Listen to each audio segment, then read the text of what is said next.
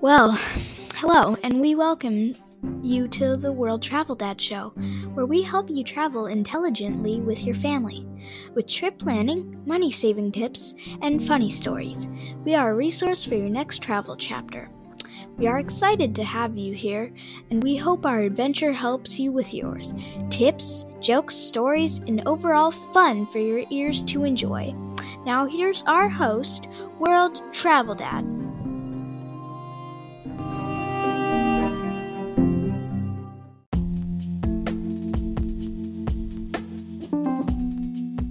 Welcome in.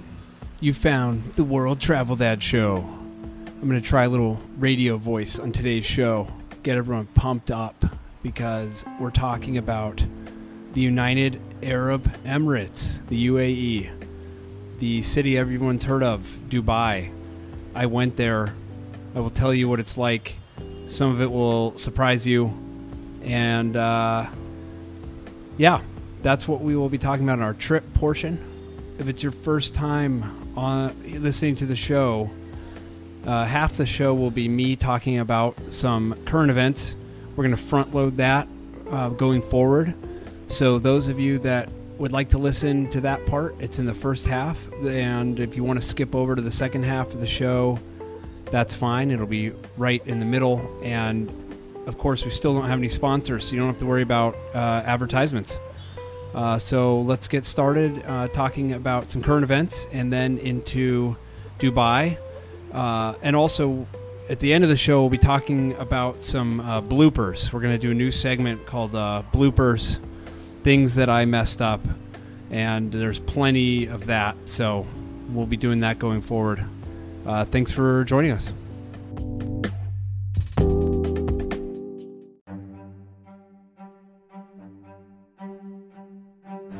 Okay, talking about some headlines.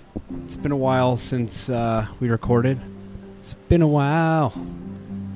Um, so there there's some things that uh, might seem outdated.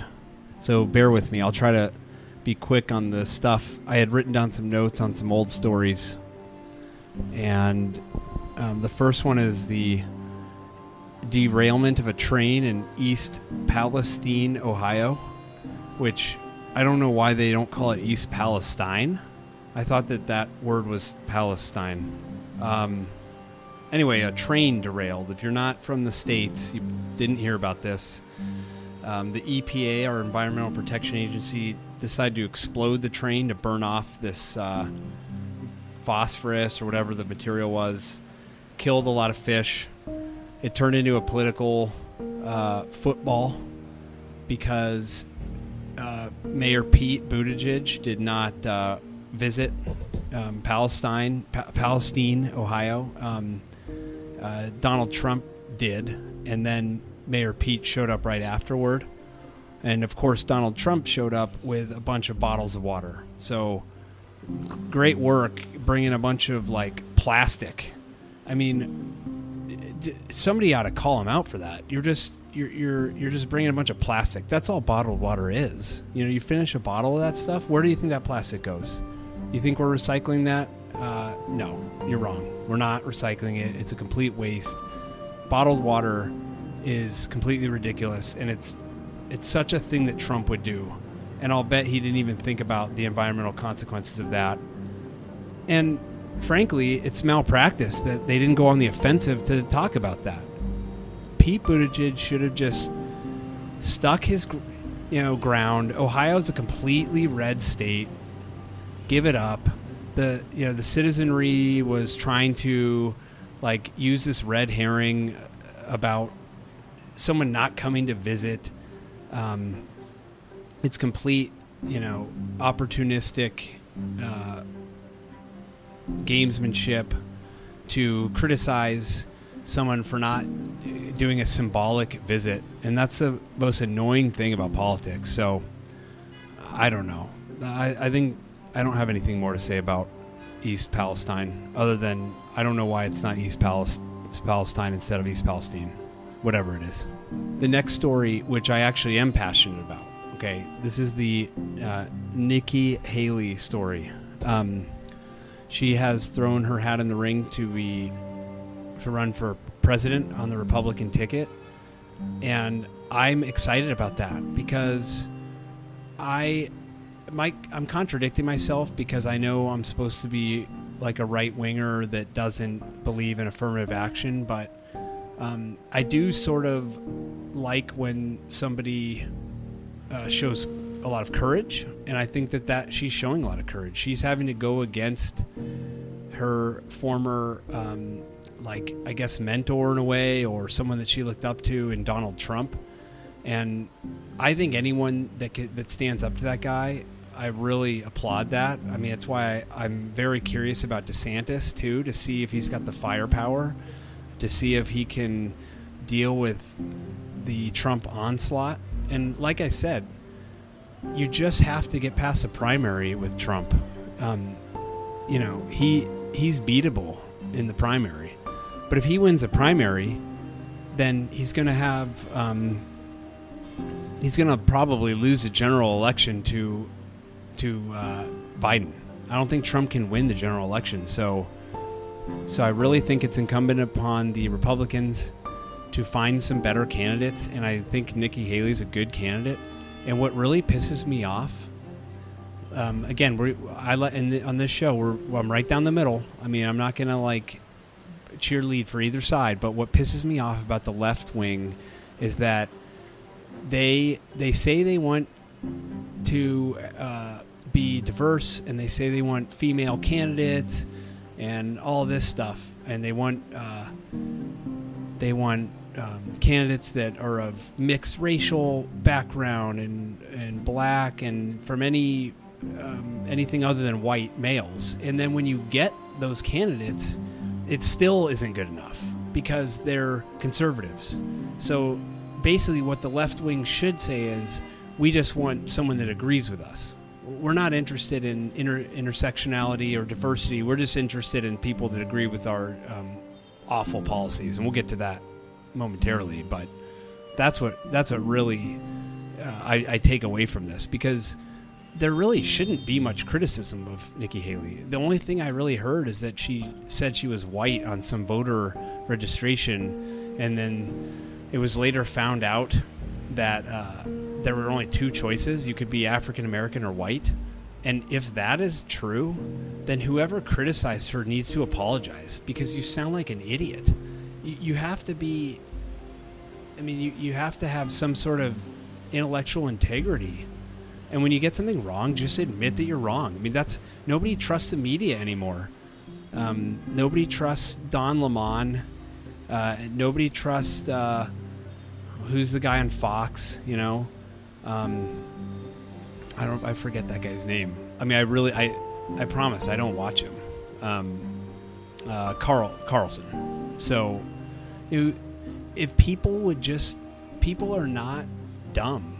Um, some people are, but most Americans are not stupid. And if you just level with them and tell them the truth, you know, you might you might be able to get some some uh, you might be able to restore some integrity to the journalistic enterprise. But then again, if you're a politician, you can't tell the truth, as uh, as the great Peter Schiff said. You know, an, an honest politician is an out of work politician.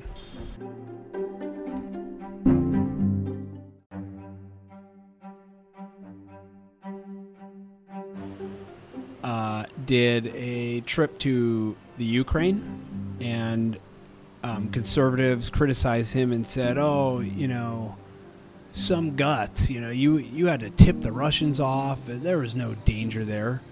My thought is, are you sure about that? I mean, aren't you telling aren't you telling the enemy exactly where you're going to be or your president? I mean, I, I think that that took some guts. Um, I think it's disingenuous to criticize, you know, um, to criticize President Biden for that trip. I mean, um, I think that was a gutsy move. Look, I'm going to call it like I see it on this one. The the Ukraine situation, even though it's a ter- it's terrible to think about the war and what's doing to the people, it's still, it's a bright area of Biden's policy right now. One of the few, but it's still a bright area, and I think he did a good job. In and I think it I think he was telling he was telling the enemy exactly where he was going to be in Air Force One, and then he was going to be in Kiev. Um, so I, I think the fact that the Russians didn't take a crack at him and try to down his plane or try to bomb Kiev while he was there, I think that tells you something. I think that he's playing a good poker hand against Vladimir Putin right now. There's no other way to put it.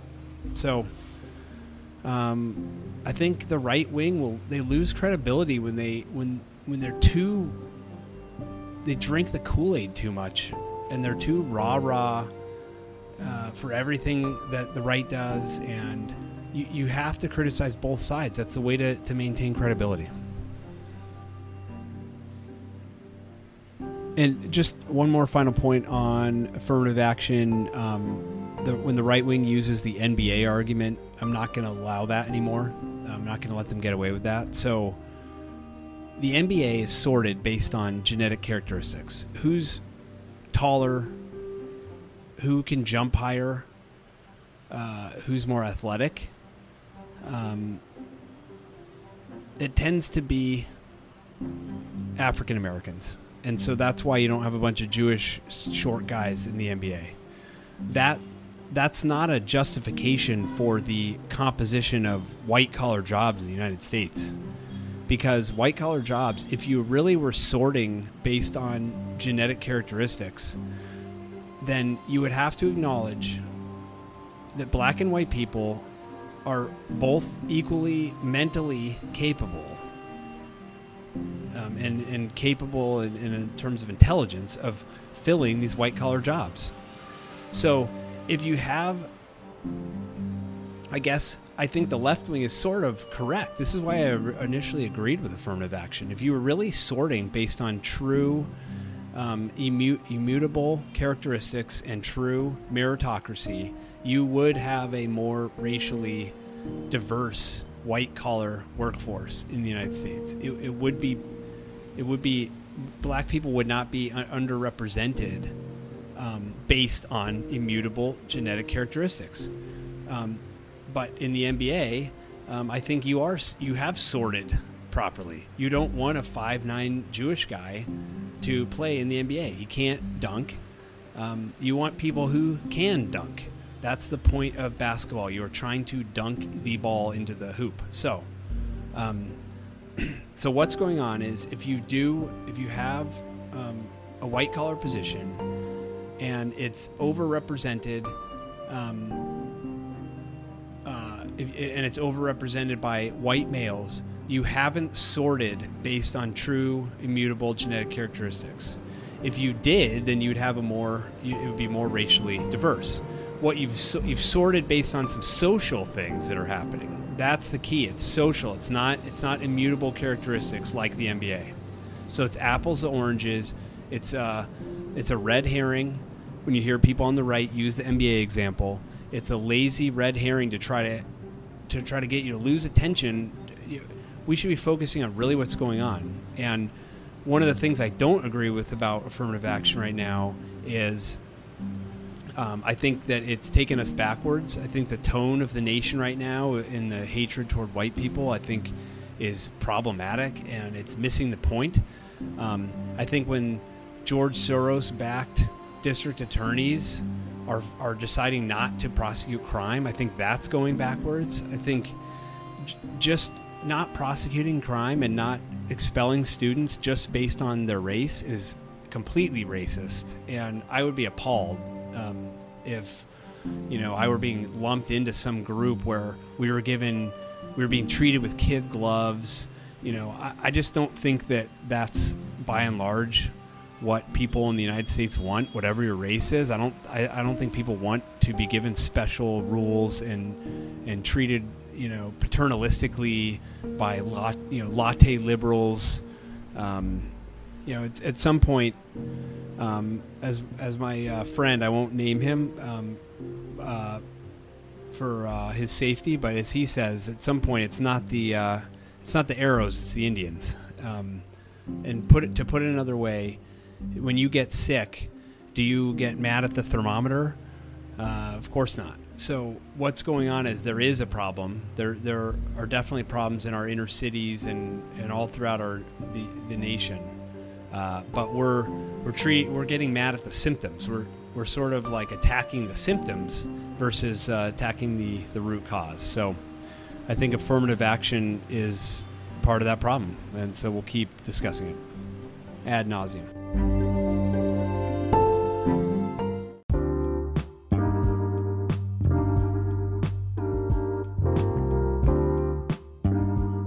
We'll be right back.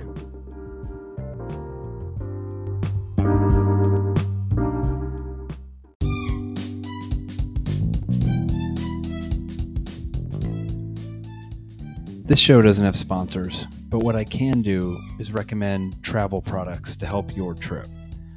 Today, I want to talk to you about the SteriPen UV water purifier. This is a small, packable pen that can be put in any of your luggage and hidden away. And let me tell you, when you're traveling in Southeast Asia, especially, the water situation is a little bit tricky. What I've used this pen for on our trip is to have a purified water supply at all times. I use it while I'm washing dishes as a final rinse. Sometimes I'll use it if the crew is thirsty when we show up at a new place and we haven't gone out to get bottled water. Uh, the SteriPen, I can't recommend it enough. It's very versatile. Uh, there's a link in the show notes if you want to check it out.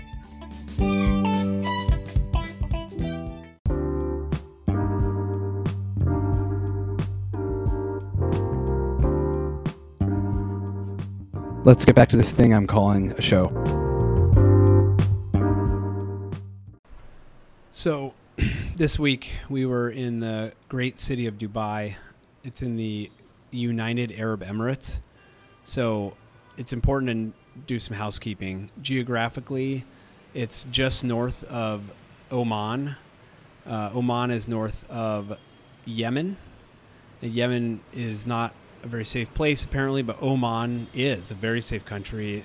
According my my son fills me in on these safety rankings, and Oman is in the green, and uh, that was a shocker to me. So generally, it's a pretty safe region. The two main cities, the capital is Abu Dhabi. Everyone's heard of that one. It's kind of a fun name to say. Everyone's heard of Dubai. Um, and I looked at the other cities and none. I have not heard of any of the other ones. So don't feel bad if those are the only two ones you've heard of. Um, further to the west, there's Saudi Arabia. Then north to Kuwait. Uh, there's a large island called Bahrain off the coast of Saudi Arabia. So that gets your housekeeping across this like um, little uh, uh, sea there. I forget the name of it, but there's Iran, Iran. So um, there's some Iranian influence in Dubai, and that maybe that's interesting. Um, it's a it's a, a very sort of grand city. They've tried to they sort of built this city in the 90s. It's a very new looking city. We saw the very first um, skyscraper, if you want to call it that. It was it's this kind of like little building out, you know, east of town. A little cute red light up top. It's it's kind of nothing. It looks like, I mean, it looks like it's built in the '90s. And then you go downtown, and there's this uh, this Burj Khalifa building. It's the tallest building in the world, and from our hotel you can kind of see it, and it doesn't look that tall from the hotel but when I was looking at it, I thought, why is it kind of hazy? I can't really figure out why I can't fully see it. I can see some of the other buildings. Well, it turns out that that's because of how tall it is, and you're actually seeing it from very far away. So it's like this optical illusion. And when you go stand next to this thing, especially at night, it's truly awe inspiring. I was very impressed. I was very skeptical of this type of thing. Like, how cool could it be to stand next to a building? You know, I've been to New York. Um, you know, been to the um, Empire State Building. The Burj Khalifa is awe-inspiring, and and I was just standing next to it, so that was a, a major um, high point in the trip. We stayed in what's called Old Dubai, which again is from the 90s. Um, we stayed in this kind of travelers, kind of cheaper. It's called an Element. It's a Marriott brand, um, but it's clean, and uh, you can take cabs everywhere. They use Uber a lot. There's a Uber helicopter, um, which is kind of fun. They, they you can't use it for short trips yet.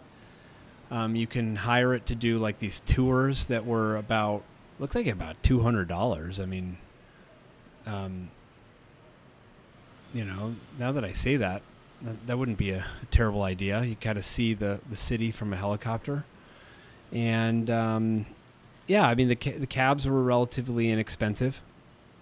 The uh, the food can be expensive, but you know you have to be smart. I mean, if you get if you find yourself in a restaurant that uh, seems kind of expensive, you know you just have to make sure everyone's careful with what they order. And my son immediately goes for the most expensive thing, and then we have to like carefully talk him off the ledge. Um, you know, let him know he can't get the thing that's that expensive.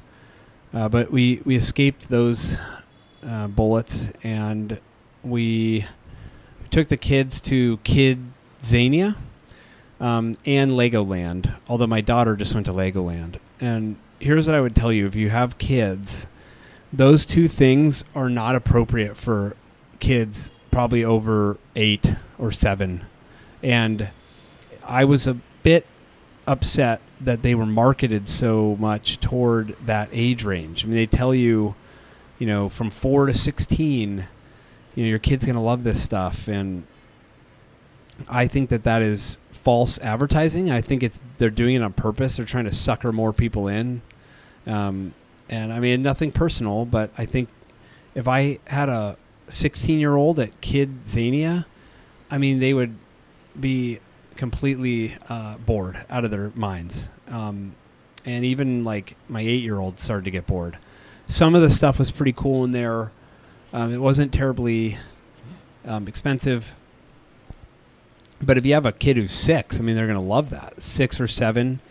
Um, just to give you an idea of some of the event, what this is, it's a it's a city, it's a simulated city where the kids can do like little jobs. They can be disc jockeys. They can work as a at a tire shop. I mean, it's a whole city, and they go in and they they work at these jobs for about 15 minutes, and uh, and they get some points on a card that they can go use to like buy something later on. So it teaches you some good sort of capitalism skills.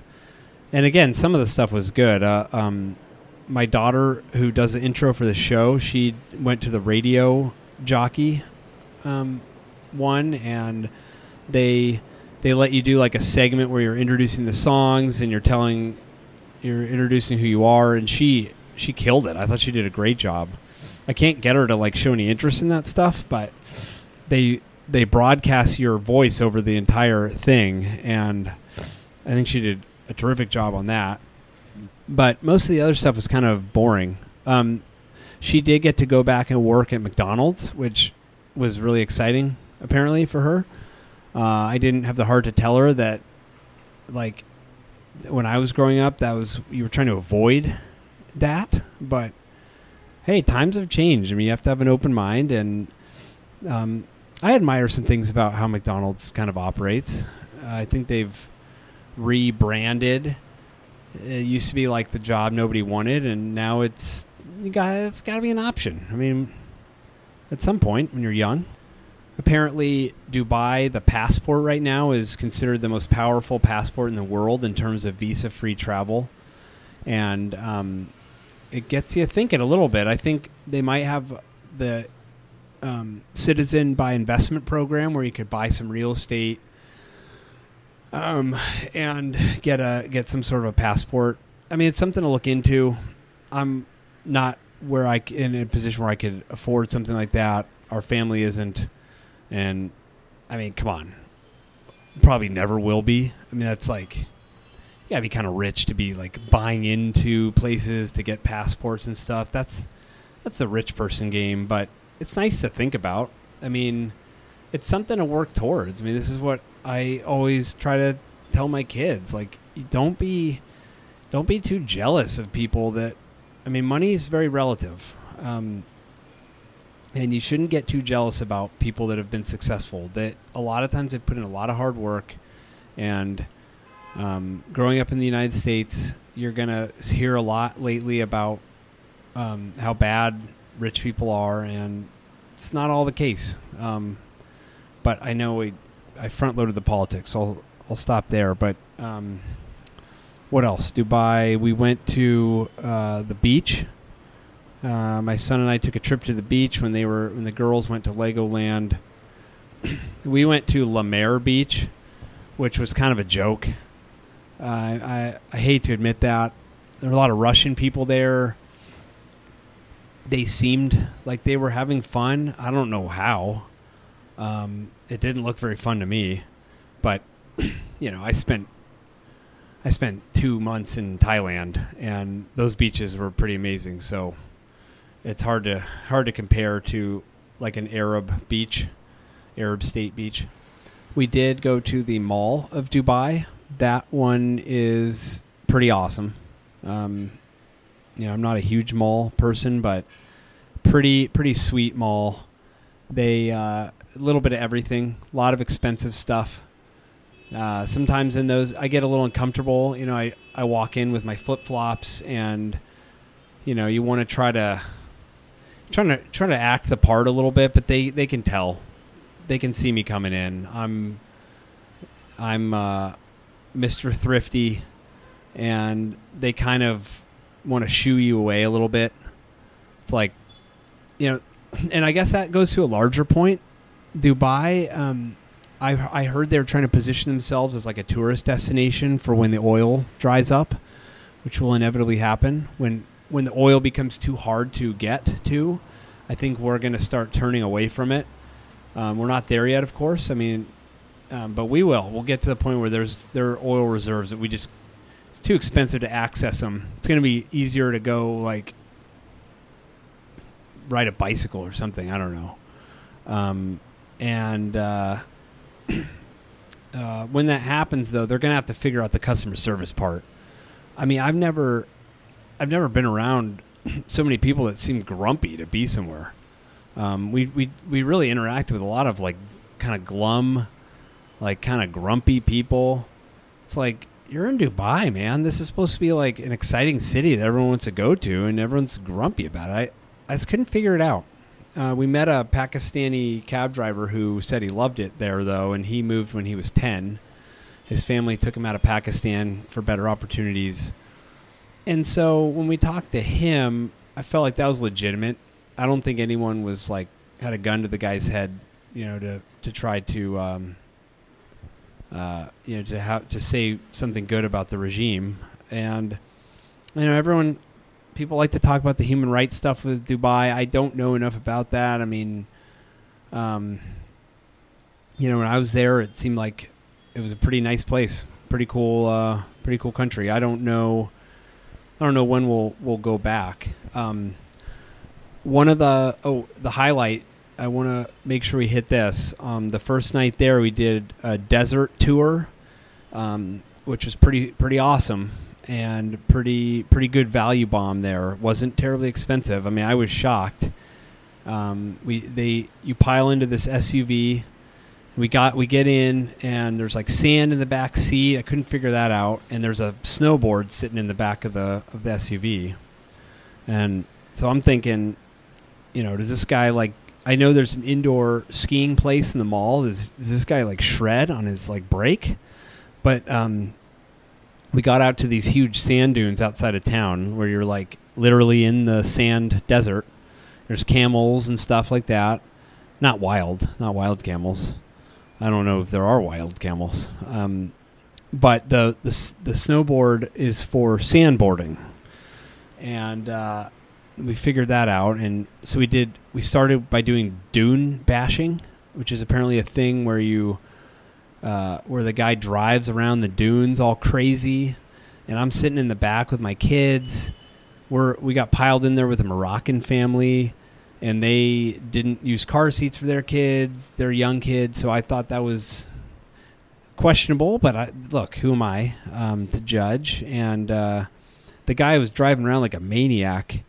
Uh, a couple times I had to yell up to my wife who was in the front seat, like, tell this guy to take it easy. Um, and he's telling me, he told me there's no way it's gonna, the thing's gonna roll. And to that, I mean, that's the craziest thing I've ever heard. Um, that those the SUV absolutely could roll off one of those dunes. There's no question about it. Um, they did have reinforced roll bars, so if you're thinking of doing the dune bashing, I recommend it. My son loved it. I mean, he asked if we could do it the next day. Um, as a nervous middle-aged dad, I did not love it, and I probably could have skipped it. But then uh, when it was done, he, he took us up to the top of a dune, and we did sandboarding.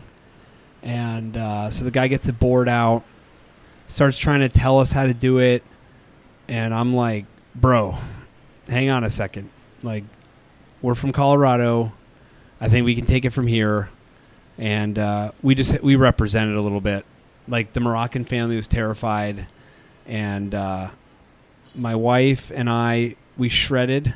Um, my son actually shredded a little bit. Like he did a couple of great. His his run was better than mine actually.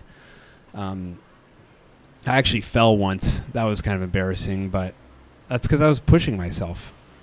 So, um, oh, and then so the you know the best part was the food. After we left this dune area, they take you over to the desert camp and they set out all these tables and they have a stage and all these dancers and fire show and all you can eat, you know, Lebanese buffet, great food.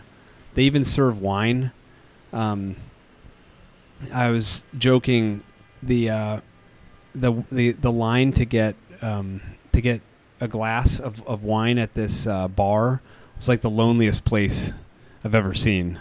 Um, it was just me and like some other tourists because nobody uh, drinks in the UAE. It's it's there are a lot of like Muslims and um, and it's not like in Turkey where they say everyone's a Muslim and then you find out not so much.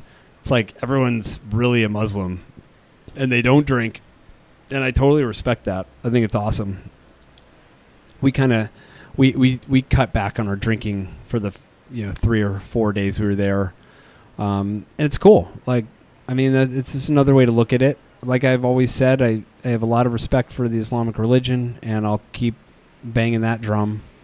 I have respect for a lot of, for all religions, but I think in the West we really really need to make sure we're reaching out, finding common ground. I think that's a huge thing. It's it's why I still like to do the show, frankly, and still like to travel. Um, but the food was great. A um, little bit of coffee to finish it off. Uh, even the kids kind of liked that whole thing. So yeah, I mean, I would highly recommend it. Um, I don't know. I don't know the quality of the different tours. Um, I'll go ahead and link. I'll link in the show notes um, to this guy. I think his name is Ali. I think he did a good job. I mean, he's. Vi- I think there's something with the Arab culture where it's just kind of a mental, like a gruffness or a machismo from the males or something. I don't know. Um, but he was fine, and I mean, the guy's got a snowboard in the back of his car, so pretty cool stuff. And uh, that was it. Quick little, quick stopover, uh, four nighter in Dubai. Um, definitely a place to check out. We did it as a continuation ticket, where you you buy the ticket from Hanoi to Naples, and then they it's the same airline ticket, but they drop you in Dubai, and then you take off. You go from Dubai to Naples. We arrived in Naples yesterday, and oh my gosh, I love Italy. I'm so happy to be back here. Um, we're going to talk about it next week for sure. This is World Travel Dad. Let's face it, when I'm on the road, I get ripped off a lot and I'm constantly making a fool of myself. But I'd like to share those moments with you because maybe it'll help you avoid a similar fate, or maybe you can just make fun of me. All right, a couple of bloopers. Um, this is uh, this is tough for me. Like, I don't like to admit when I've been ripped off, but it happens so often. I mean, I think I need to be honest. It, I need to let the listeners know, and maybe there's some good that can come of it. Maybe you guys will learn from me. So, first first thing that happened to me, and something you can learn from. We don't take a lot of taxis on our trip. Um, we take we take grabs, we take Ubers. We were doing that in Southeast Asia, and then you kind of see the price pretty pretty easy. You know, I'm it's revolutionary. Um, no haggling, that type of thing. Well, we decided to treat ourselves to a taxi ride from the Naples airport yesterday, and um, I know a little bit of Italian, of course. Uh, I like to say, just like with French, the people say that they know enough to be dangerous. Well, I know enough Italian to be annoying. So, but I, you know, I walk walk right up there confidently, start chatting about the you know prices, and I tell them you know the the uh, the lady inside the um, the helpful lady. She told me it was going to be around twenty, and the guy asked me the address in Indorezzo, and I said, look, you know, it's right about here. It's kind of the Duomo Fermata on the the stop on the Duomo, and uh, he's like, okay, well maybe 25, and I'm thinking, okay, 25, I can live with that. I got all this, all the baggage, the you know the Bagali, and uh, so we get driving, and then he says, well, hang on a second, um, you said Duomo Via, and I said no, Duomo Fermata, and we kind of got into a little bit there. You know, at this point, like tensions aren't terribly high. Um, I I believe, and maybe it's a self fulfilling prophecy, but I believe that Italy um, is is generally a great country in terms of the people. I mean, it, I like to say Italians. Uh, they warmed my dad up.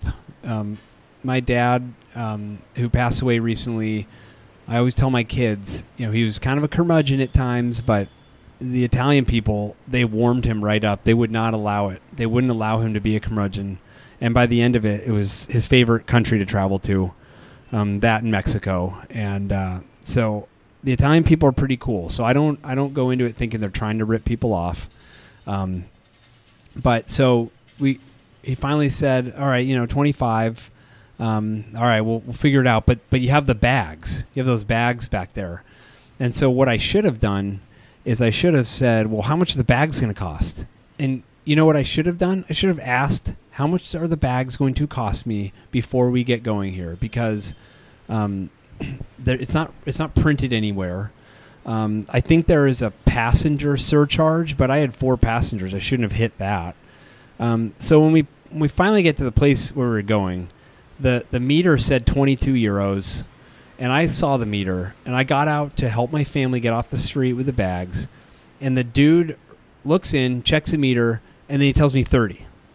So what he did was he did the classic roundup. He said, "We're going to go we're to we're to charge you 8 euros for the bags and the people."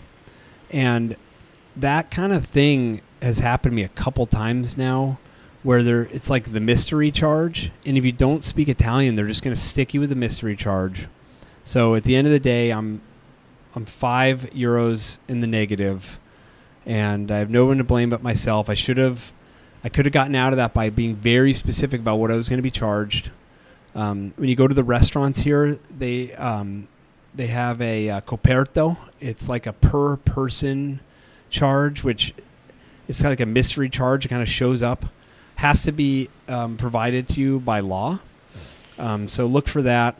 Um, that's that's actually legit. So nobody's trying to rip you off there, but it's a classic uh, Napoli roundup, and I, I got hit pretty bad by it. So uh, make sure you know how much the bags are going to cost in the cab.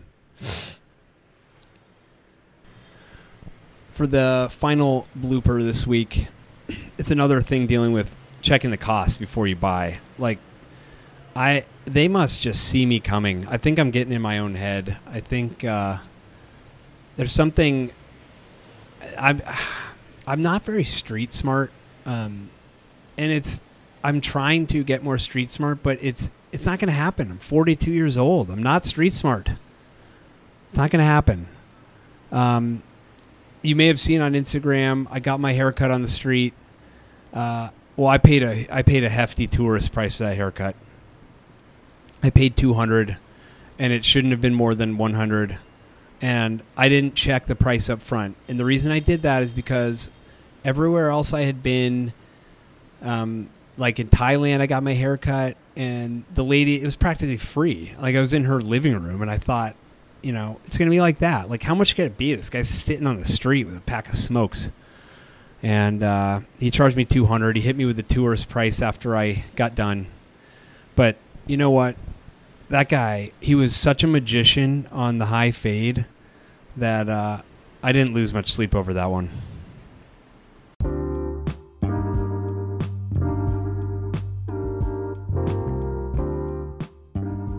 Thank you for listening to this show. I am constantly trying to improve through the process of iteration. Your time is valuable, and I appreciate you spending it here. We are now available on Google, Apple, and Spotify. Wherever you are listening, please take a moment to leave a five star review and hit subscribe. And I promise to do whatever I can to send you good vibes.